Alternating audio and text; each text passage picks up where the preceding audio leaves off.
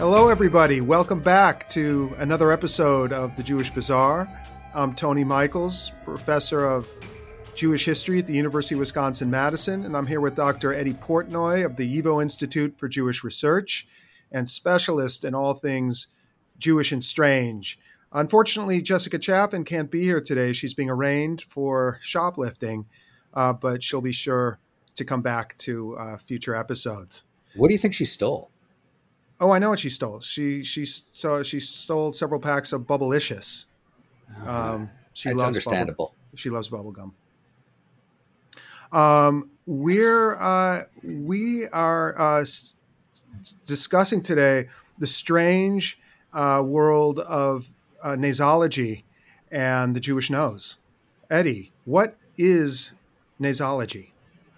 Um, well, nasology is uh, a 19th century offshoot of uh, phrenology. Uh, if you're not familiar with phrenology, it was a pseudoscience uh, in which uh, uh, people could tell your personality traits uh, according to the shape of the bumps on your head. Hmm. Uh, and it was a relatively common type of uh, predictor of personality types. Uh, a lot of psychics use it. You, some people will recognize, um, you know, heads, porcelain heads with with all kinds of regions r- written on them uh, in in in the offices of uh, of psychics. Uh, and uh, na- nasology was a mid 19th century offshoot of phrenology that held that you could tell a person, person's personality type by the shape of their nose. Are you suggesting this is not true? Uh, well, unfortunately, you know, I, it's one of those things that I wish were true. Uh, but unfortunately, I, I, don't think it is. And in fact, uh, the first text on nasology, uh, called Nasology, uh, was written by Eden Warwick in, I believe, 1848. And uh, it's thought generally that uh, the text is actually a parody. It, it was written to make fun uh, or to satirize phrenology, which had become very popular. And so this writer, Eden Warwick, uh, thought, you know, I'm going to invent this this new pseudoscience called nasology, uh, where you can tell people's personality traits by the shape of their nose, and it's it's going to function along the same lines as uh, uh, as phrenology, but unfortunately for Eden Warwick, a lot of people took him seriously, hmm. and uh, the sat- the satire apparently wasn't um, wasn't extreme enough for for people to understand that it was it was a fraud, and so. Uh, by the 1880s, you have much larger texts that expand on the phenomenon of of uh, nasology. Uh, in I believe 1880, there's a text by uh, Gustavus Cohen, who who expands the whole field of of nasology uh, as a kind of legitimate uh, or a seemingly legitimate science.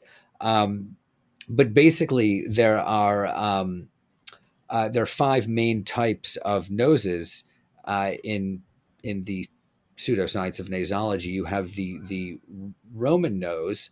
Uh, which is aquiline and convex, and it indicates great decision, considerable energy, mm-hmm. uh, firmness, and um, uh, and an absence of refinement. Uh, hmm. Then you have the Greek nose, which is sort of a straight nose. Uh, it indicates refinement of character, love for the fine arts, and belles lettres.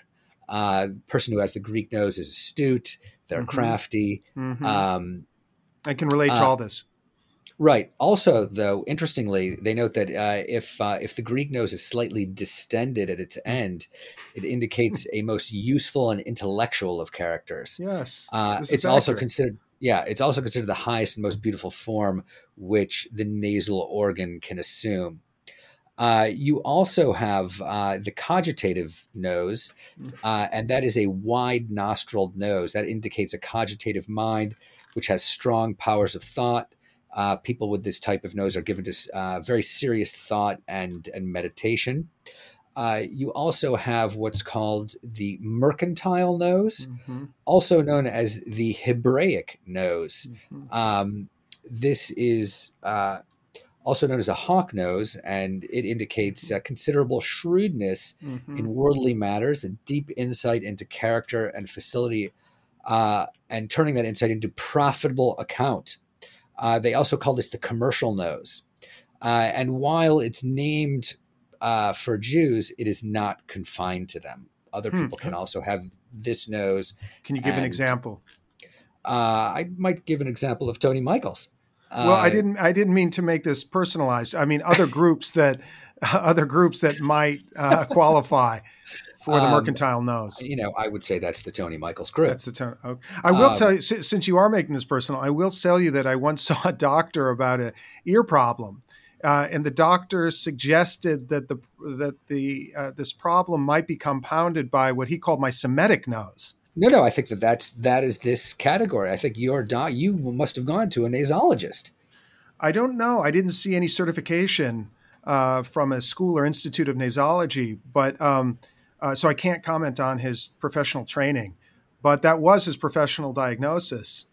Wow, uh, interesting. It, in in the uh, early years of nasology, was there a Semitic category? Well, that's this that's this category, the Semitic the, the so-called Semitic category, or you know the Hebraic nose, mercantile mm-hmm. nose, commercial nose. It's all it's all sort of wrapped up into the same one. Mm-hmm, mm-hmm.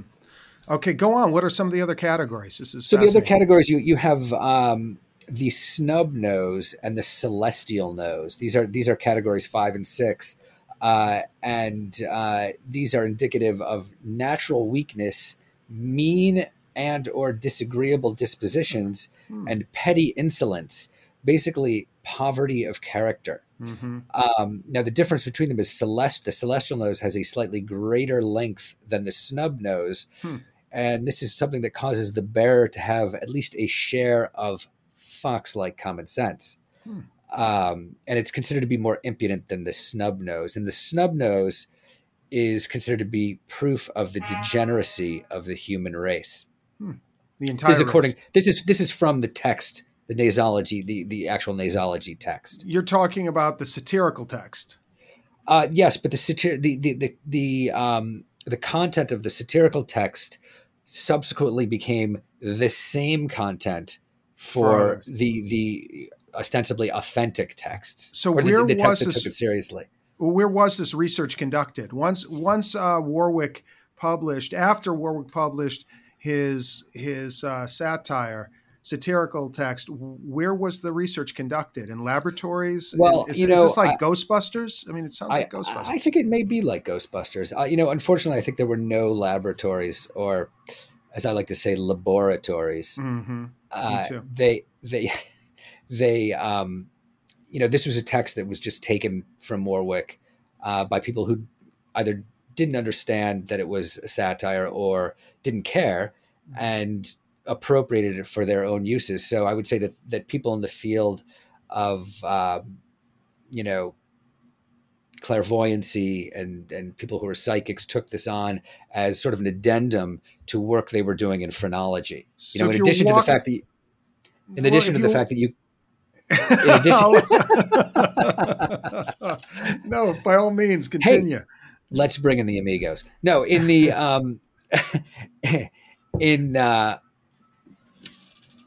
you know, the I, I totally I forgot what I was going to say. I was Go asking ahead. you where was this research conducted? All right, where, so unfortunately, no real research was conducted. I think the text was just taken at face value, and you know, phrenologists simply used it as an addendum to um, to their their continuing work in phrenology. If someone came into you know your office to have their personality traits read according to the bumps on their head, the the phrenologist might say, well, hey, you also have a, you know, Greek nose or a Roman nose or a mercantile nose, and you have these traits as well.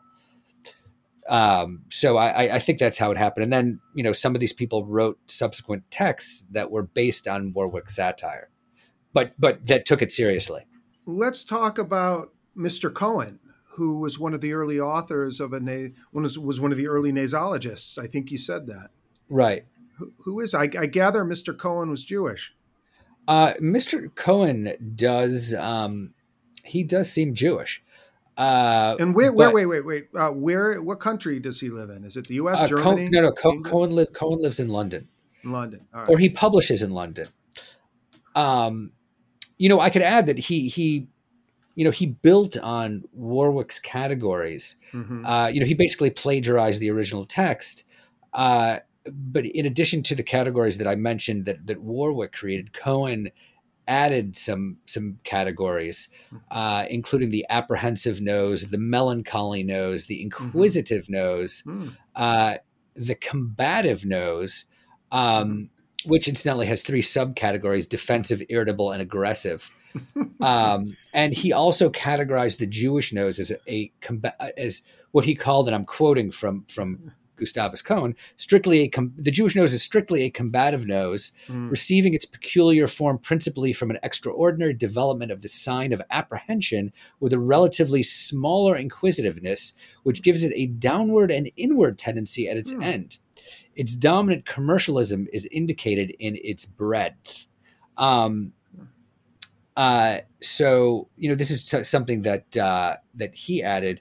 But what's fascinating about this whole phenomenon is that uh, the general press took some of this material and kind of ran with it as if nasology was legitimate science. So there there are articles in magazines like the Saturday Evening Post, which um, which you know produced an article that considered nasology a, perf- a perfectly legitimate science. The latest thing in science nasology. But I want to go back to Gustavus Cohen.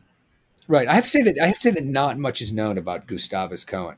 Okay. Well, then tell uh, us what you can about him. I mean, I, I, I, that, I can't tell you much other than he was he was uh, you know someone involved in the field of phrenology who saw this nasology text and uh, decided that this was a worthy endeavor to build on, which he did. So he published he published is, nasology. Is Cohen a self-hating Jew? Why why would a Jew engage in? I think to a certain degree he may have been because he seems to accept uh, and actually elaborate on, in unflattering terms, the idea of a Jewish nose. Correct. Not only that that it, it exists as such, but but is offensive. Right. Right. That it's it's it's in some way problematic. That's uh-huh. that's that's correct. And and I think does, that, that to well to a certain degree, uh, a lot of Jews felt that uh, the Jewish nose was, uh, or the so-called, let's say, Jewish nose was mm-hmm. was problematic to the point where um, uh, one of the first mo- mo- rhinoplasties of the modern era took place uh, in Germany. Mm-hmm. Uh, to by it was performed by a German doctor on a German Jew who and the, the, doctor was helping to cure this Jew of the illness of looking Jewish. Mm-hmm. Mm-hmm. Illness was a word used by whom? Um, I believe it was used by Sander Gilman in describing this whole matter. But uh-huh. uh, but that but that's that's the basic sense of this whole thing that that looking this way, having you know a uh, a large nose was was uh, not only was it attributed to uh, quote unquote looking Jewish, but uh, it was it was problematic. It wasn't it wasn't a look that was um, uh, considered part of normative beauty uh, in this place and time. The timing isn't inci- is not incidental. Uh, that this is happening in the second half of the 19th century because it's a time when Jews are integrating into diff- whichever countries they're living into or living in, at least trying to. They're achieving equal rights in some countries, are being emancipated, and they're integrating into the larger societies, often with difficulty. In the German case, with a great deal of difficulty, it took decades for Jews to achieve full emancipation, you know, as equal citizens. And in part of that process, you know, Jews had to, well, it was a struggle to fit in, and part of fitting yeah. in is looking like the majority. Absolutely. I mean, I mean, Jews, you know, in in the you know late uh, 18th century, uh, most German Jews uh, still spoke Yiddish. Mm-hmm. They um, they still dressed in traditional Jewish clothing, mm-hmm. uh, and they really weren't particularly well integrated uh, into German society. But they there were some who were trying, uh, and they were uh, trying to the to the point where they sort of denuded themselves of traditional Jewish clothing and wore, you know, what Germans were wearing at the time they strove to speak Yiddish instead of German. Uh, and uh, they um, many of them there was actually a wave of uh, conversions to Christianity, just so Jews could uh, could join could assimilate and to join German society. Uh, and one of the interesting aspects to that is by the mid uh, by the mid 19th century, when because of advancements in, in, in printing technologies, you had the an, an large increase in the number of uh, magazines and newspapers.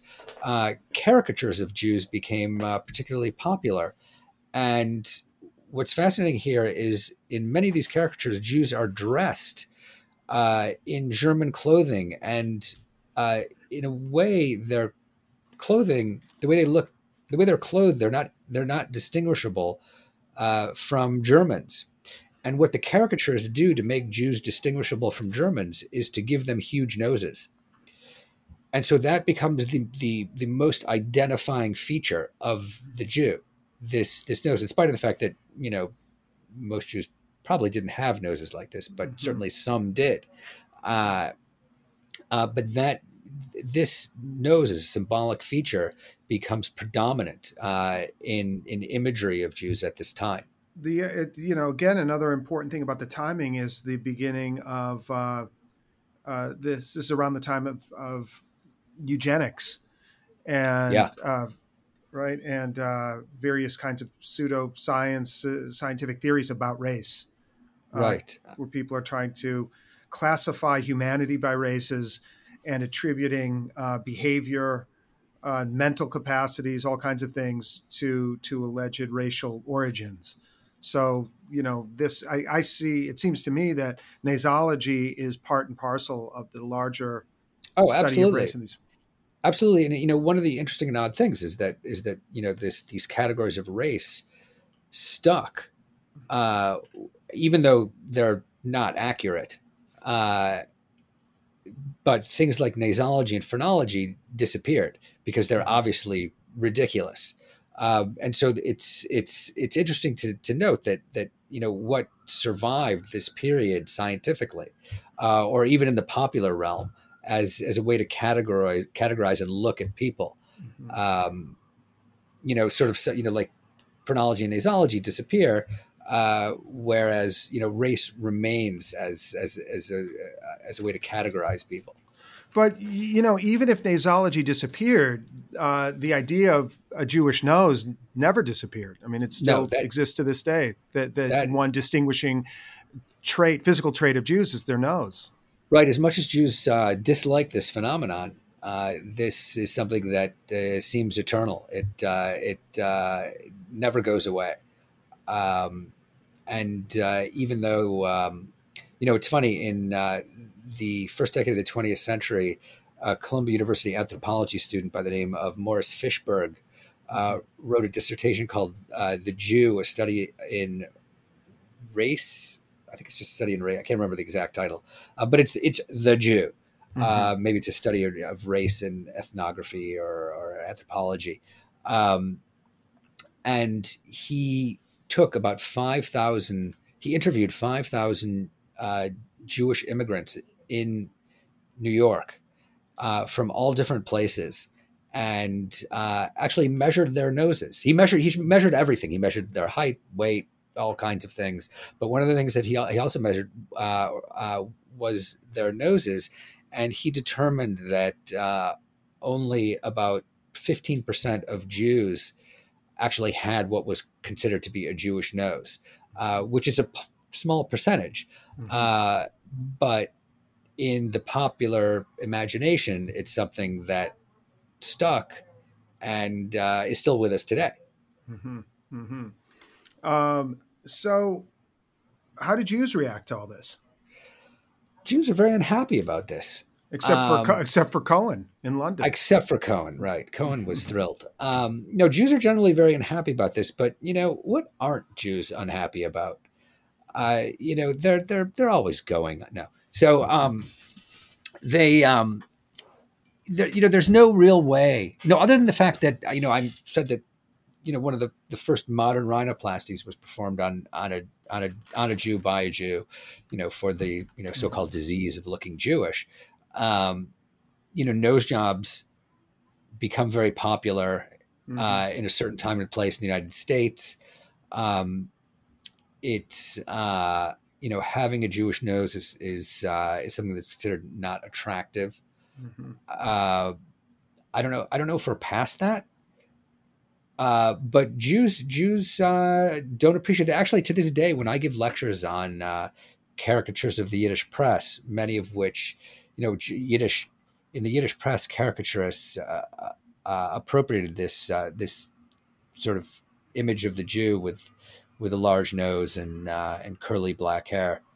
Um, but of course, it had a different meaning in the Yiddish press. Right. Well, in the, in the Yiddish press is, is obviously none. It's not anti-Semitic. It's the entire the entire phenomenon is, is pro-Jewish phenomenon. Mm-hmm. Uh, they're just using these figures to uh, to distinguish Jews from other ethnic groups, uh, and uh, they don't they don't necessarily have a problem with it. Um, you know, they they you know they realize that this that this image of the Jew um, isn't necessarily something of their creation, but they accept it as as something that's uh, not necessarily negative. Mm. Um, they're they're already uh, going back to rhinoplasty.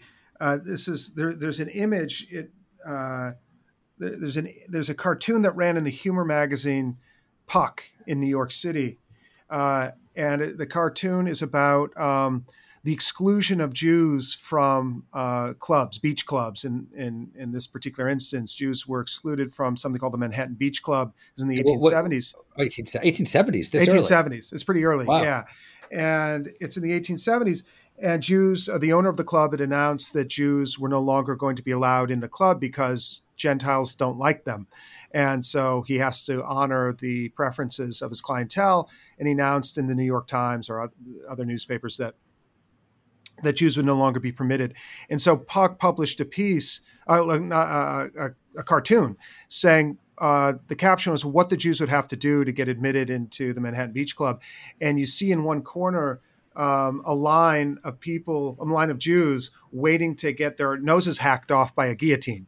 Uh, and there's a picture of, uh, of a guy with his nose at the bottom of the guillotine, guillotine and the blades about to come down.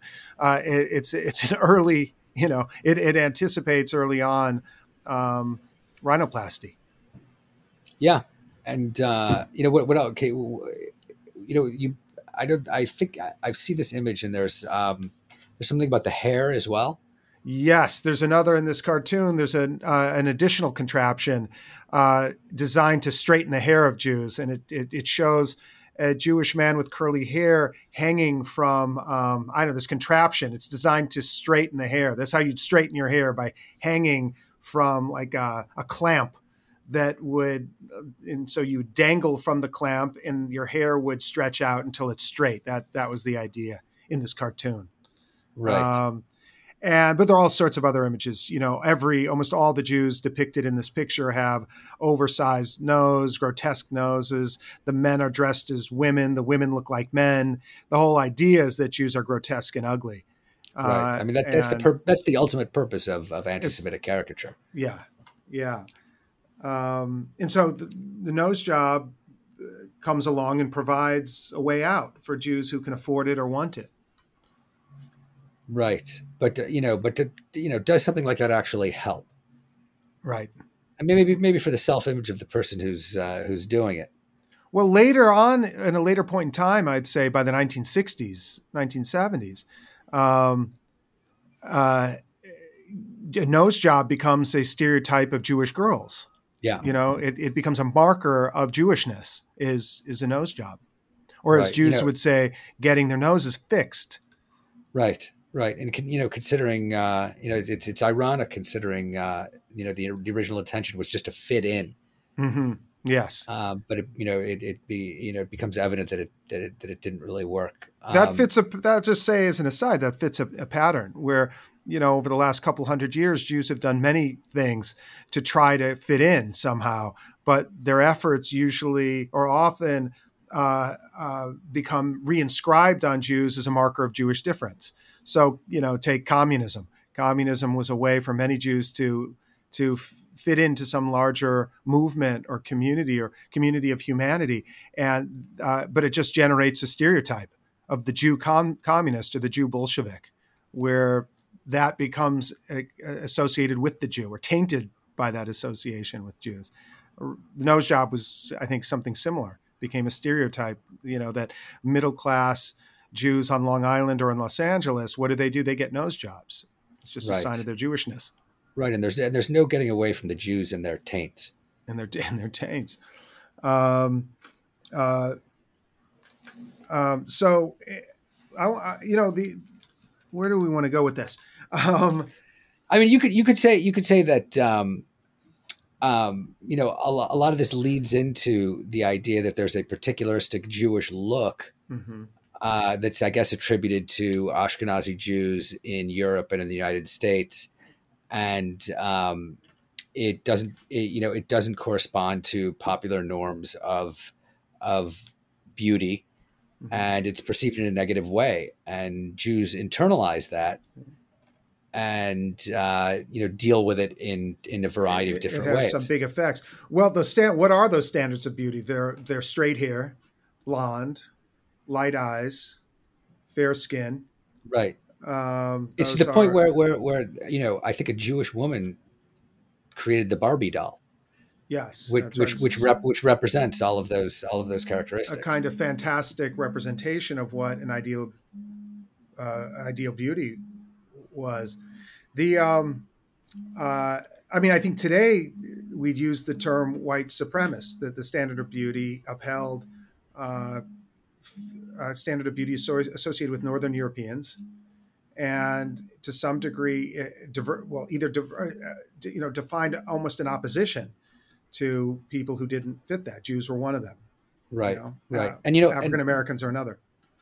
Right. Exactly. And and you know there this just brought to mind um, something I once wrote on in in Warsaw in 1929. Uh, a Polish language Jewish newspaper uh, held a beauty pageant for the most to choose the most beautiful Jewish girl in Poland, and they created this pageant because they realized that a Jewish girl would never win the a Miss Poland contest. Mm-hmm and so they decided because a Jewish girl, the presumption is the Jewish girl didn't look, didn't fit the standards, didn't look right, and couldn't win a general right. Polish. Yeah, right, right exactly. They, you know, Jew, Jew, there there was a, a, clear differentiation in, in in a particular look. You know, Poles were light and blonde, uh, and Jews were you know dark uh, and curly. Mm-hmm. Um, and one interesting thing in, in some of the articles. Uh, that accompany this uh, this beauty pageant, uh, there are articles that you know written by artists and photographers uh, about what is Jewish beauty, mm-hmm. And they conclude that uh, a what they actually call a Sephardic style beauty is um, is is the best and most Jewish form of beauty, and this would be, uh, you know, someone who's darker with dark hair, darker mm-hmm. skin, uh, and in fact, the woman who who wins the pageant uh, has long black hair and uh, olive skin. Mm. And so the, it's, it's interesting that that was the look that they they wanted they wanted to they you know instead of having a beauty pageant where they chose you know a kind of classic Northern European mm-hmm. style beauty. They they chose what they felt was a distinctly Jewish form of beauty. Did who were the organizers? Were they Zionists? Uh, in fact, they were. Um, this this the newspaper that ran this uh, uh, pageant was called Nasz Przegląd, mm-hmm. uh, which means our review. It was a daily uh, newspaper uh, for the Jewish community, written in Polish. but the newspaper itself was uh, they they were they had a Zionist orient, a general Zionist orientation. So it's a it's an example of Jews trying to define their own standards of beauty on what they think of as Jewish right. characteristics. Right, rather you than see, uh, to allow outsiders to define it. You see similar things in the black community in the United States. Yeah. Um, um, I was just going to say, you know, along those lines, if you look at the old, uh, if you look at it um, in the Jewish press, in the United States way back when you'd see advertisements for skin lightener. Yeah. Skin whitener. Sorry, that's the which are also yeah. sold in the black press. You know, if this is interesting. So in the Yiddish press, uh, and you have this in the general press to a certain degree as well, but in the Yiddish press, you have advertisements for products uh, these kinds of masks that you could put on your face that will change the shape of your nose. Hmm. Um, and you know, there's sort of little cartoons that accompany them, or little you know line drawings that accompany them, that you know are like before and after images. You know, and the before image is you know is, is someone with like a you know gigantic nose, Hmm. and the after image is sort of just a more you know, sort of you know like a smaller aquiline nose, as if these products actually worked. Mhm. They didn't. Um, you know, I, I believe there, there's I believe there's one of these products in, in YIVO's archives. I'd love to see one of those.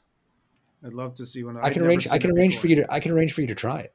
I'd like to try. it. Is it? Am I too too old for this to work? No, I think you have never- to do it at a young formative age. I, I, I, I, don't think you're ever too old. I don't think that it has there are any age age restrictions on this on this product. you know, here's an idea.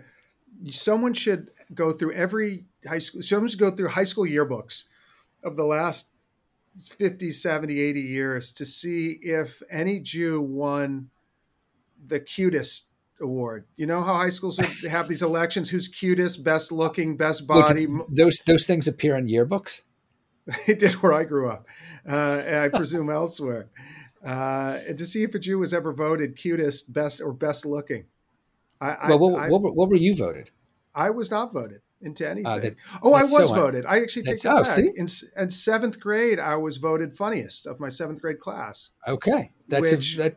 That, but that's an acceptable Jewish category. Yes, S- absolutely. smartest or funniest were were uh, categories populated by Jews across the ages.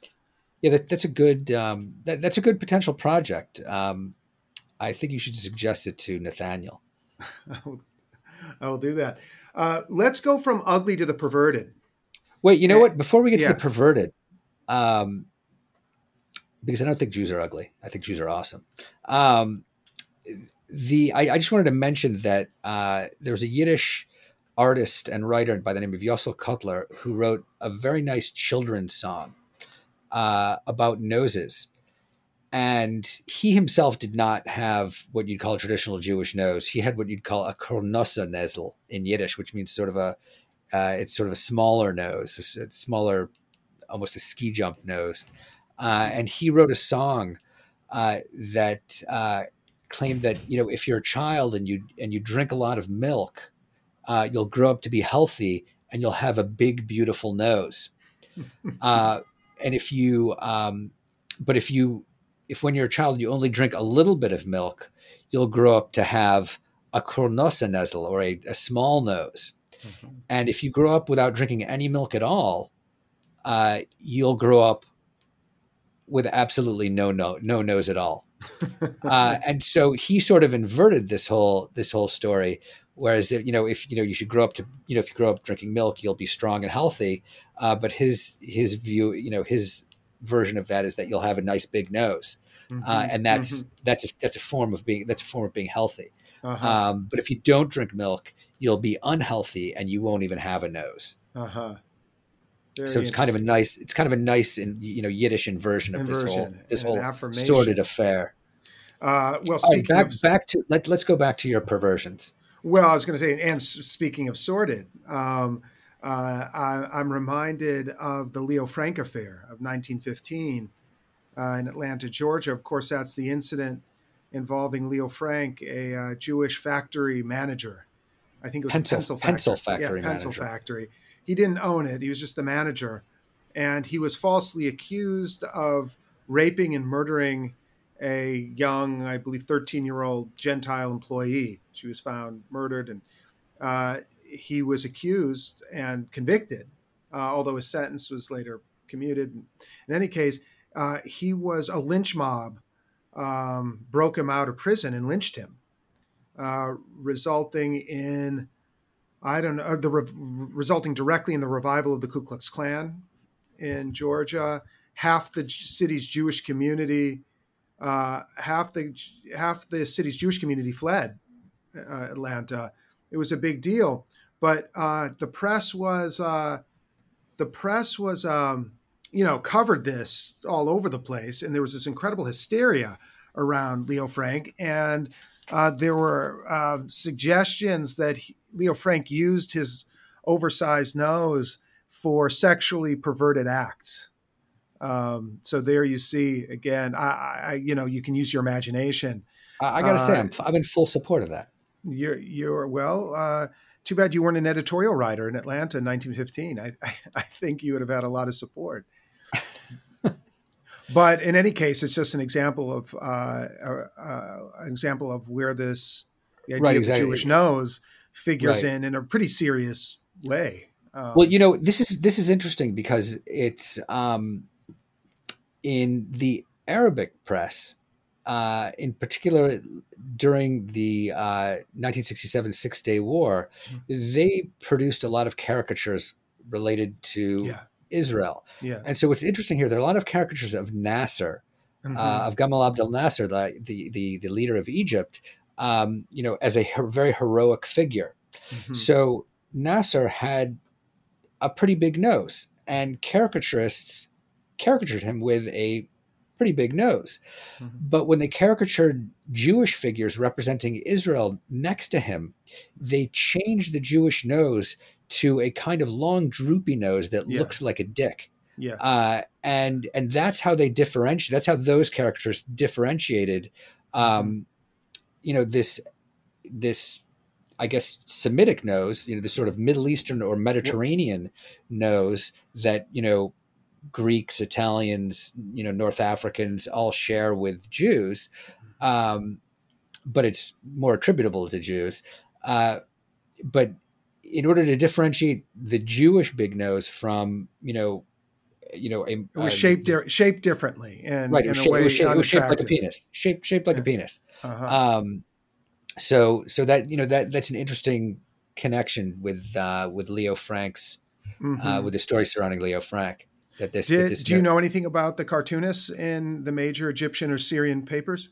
You know, during that period, I don't know. Um, I don't know anything about those particular cartoonists, but it's but it's a relatively common trope in all of those, in all of uh, you know the mm-hmm. general mm-hmm. Arab, you know, yeah, I've Syria seen some, or Egypt. I've seen some of those cartoons, and to some degree, they don't differ at all from what you see in the, uh, in, in the European press uh, in an earlier period, prior to the 1960s, prior to World War II.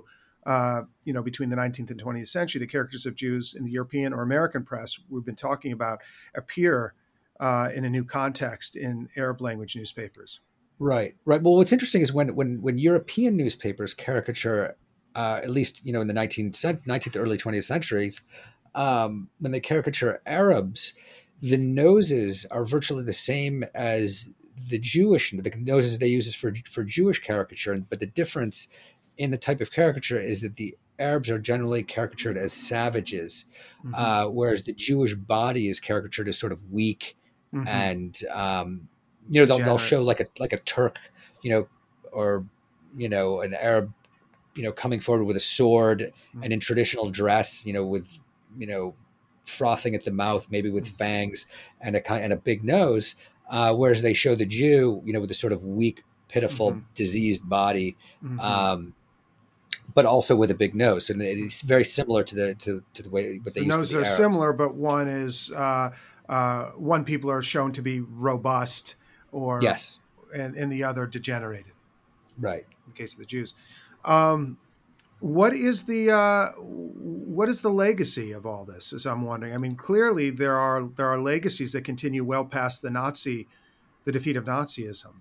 Yeah, absolutely. Obviously, the Nazis use this this you know this sort of figurative language frequently, um, but it's still common. It's a very common trope on the internet. Uh, you know, there's there's um, there's a caricature of a Jew with a huge nose and a beard rubbing his hands together uh, that that you can find pretty frequently. Uh, you know, all over the internet. You know, as part of uh, anti-Semitic discourse.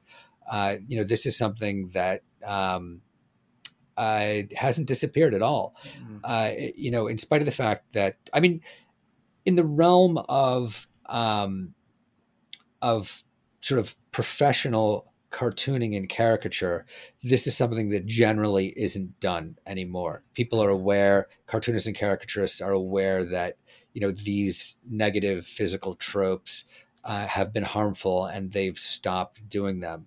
They still remain, however, among racist cartoonists and caricaturists who still exist and still produce work. And uh, it's commonly, and because of this, the internet and and the ease with which things are disseminated, uh, you know, you you can find this this type of material all over the place. Mm-hmm. Uh, but it, any kind of official uh, news outlet, um, you know, they they tend to they people they tend to shy away from uh, you know from these type of these types of caricatures. Um, what about in, yeah? No, no, go ahead. What about caricatures regarding Israel? Uh, well, um, I think that when caricature when cartoonists in the West assiduously avoid caricaturing, caricaturing Israelis as um, uh, you know as traditional looking mm-hmm. as, as traditional caricature had them. Mm-hmm. Um, they, uh, on the other hand, in the Arab world, anti-Jewish caricature uh, retains these these similar these physical tropes. They in in, in the Arab world, uh, caricatures involving Israel often. Uh, or at least the ones that I've seen, often have you know huge noses and degenerate bodies, and they they've sort of you know the, the certain caricaturists in that world have maintained uh, you know the the the traditional European anti-Semitic tropes. Do you think nasology will ever make a comeback? Um, I hope it does because I'm looking for a job. Mm-hmm.